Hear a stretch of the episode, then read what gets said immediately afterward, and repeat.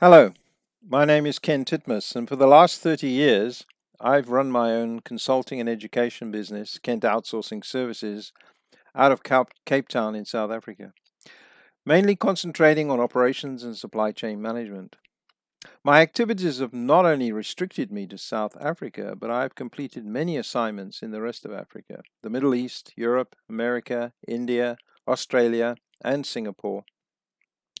For nearly three decades, working with my clients, I've educated and assisted them in implementing the traditional manufacturing planning and control systems, incorporating executive sales and operations planning, master production scheduling, materials requirements planning, and production activity control. These systems were conceived in the 1950s, codified in the 60s, and commercialized in the 1970s and were designed for a totally different world from that in which we live and work today. A world in which the landline telephone and the post office were our only support technology. How things have changed. My first planning system implementations in the late 80s were pretty successful, but as the world has become more global and VUCA, that's volatile, uncertain, complex, and ambiguous, the success rate has been diminishing. The prime focus was on improving forecast accuracy to get a better demand signal with which to plan. Mm. with supply chain and product proliferation and complexities, as well as longer lead times in the world today, it has become more difficult and virtually impossible to improve forecast accuracy to better than 70% at the SKU levels if you're lucky. So our traditional planning has been based on inaccurate information, and hence this has resulted in no improvements in on time, in full delivery performance. We have out of stocks, we have back orders, we have too much of the wrong inventory and not enough of the right. We know for a fact that the three rules of forecasts are that they are wrong. The further out into the future, the more wrong they are, and the more detailed, the less accurate. In 2011, Carol Ptak and Chad Smith edited and updated the third edition of Orlicky's MRP book, which has been the prime planning text since 1975. In this edition, they first documented the new demand driven MRP principles that uses accurate actual orders or demand to trigger replenishment of raw materials, finished goods, and distribution inventory buffers.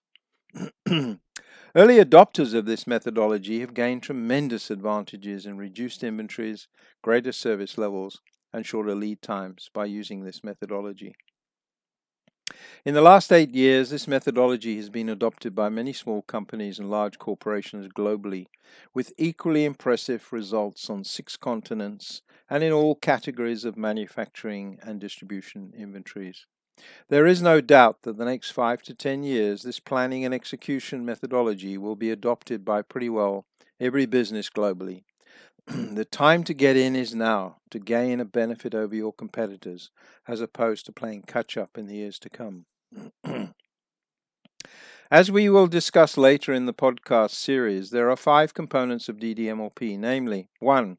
Strategic inventory positioning, 2 buffer profiles and buffer sizing. 3. Dynamic adjustment of the buffers. 4. Dyna- d- demand driven planning. And then 5. Demand driven execution. It's interesting to note that this DDMRP methodology, compared to the traditional way of planning our businesses, includes both planning and execution, whereas with traditional planning, there's no integrated execution ability. We will concentrate the next five product podcasts on these five components of DDMRP. But initially, in this podcast, let's just, let us examine why it's important to consider this new technique for planning. So, why should we change from traditional way of planning our businesses? Well, firstly, we have to acknowledge we have a problem, and we believe there are three pieces of evidence to establish this. Number one, we have figures for the return of investment of publicly traded manufacturing companies that indicate that since the introduction of traditional MRP in the 1970s, their return on investment has diminished from around 4% to about 1% today, despite the introduction of manufacturing resource planning, enterprise resource planning, and advanced planning systems, all of which promised an improvement in business but seemingly have not delivered. Number two, although we spend millions of dollars on integrated planning systems, we find the majority of day to day planning ends up on a spreadsheet as users battle to get their systems to perform for them. These spreadsheets are very personal to the user, not scalable, and are often error prone as they are not generally audited in any way. Number three, lastly, there is the bimodal distribution of inventory in the system. In other words, we end up with too much of the wrong stuff and too little of the right, causing late and missed deliveries. We end up spending more money on inventory investment by trying to buffer our poor planning with large levels of safety stock. So the bottom line effect is chronic shortages, excessive inventories, and high expedite costs as well as waste. So, what is the major reason for these poor results? Well, the first law of supply chain management is that all benefits in the supply chain will be directly related to the speed of flow of relevant information and relevant materials.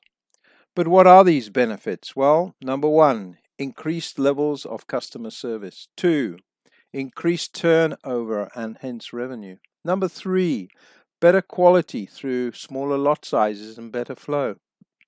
Number four, reduced levels of the right inventory. Number five, we find unnecessary expenses will be reduced. And ultimately, number six, all important cash flow will improve. So, why can't we achieve these benefits with our current systems? Well, we normally start our planning with a distortion to relevant informations flowing up the supply chain by using inaccurate forecasts to plan materials. This results in a distortion to the relevant materials flowing down the supply chain, so the right materials are not available at the right time.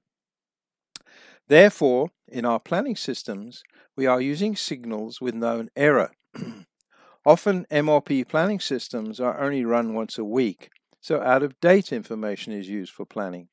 In addition to simplify the planning process, we have oversimplified our bills of materials. With weekly planning buckets and flattened bills of materials, we have a lot of nervousness in the system as adjustments are made when the true demand is known compared to the planned forecasted demand. So, with everything having to be dependent in the supply chain, variance, uh, supply variance transfer causes supply delays in the MRP plans never properly synchronized. This results in the bimodal inventory distribution in which an SKU can quickly move from a position of having too much to having too little. This then breaches the safety stock level, which requires an immediate replenishment of stock, resulting in the uh, end item ending up being in a situation of having too much again. The overall result is the bullwhip effect, caused by sending distortions to relevant information up the supply chain, resulting in a distortion to relevant materials flowing down the supply chain. We have known about these bullwhips for decades, but have not really had a solution to stopping them until now.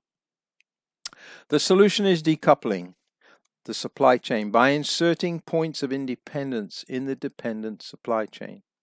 These decoupling points stop dead the transference of variability of information and materials up and down the supply chain. Variability is the number one enemy of relevant flow in the supply chain and is stopped at these decoupling points. The positioning of these decoupling points is a strategic decision and it will be covered in the next podcast as the first component of the DDMRP process.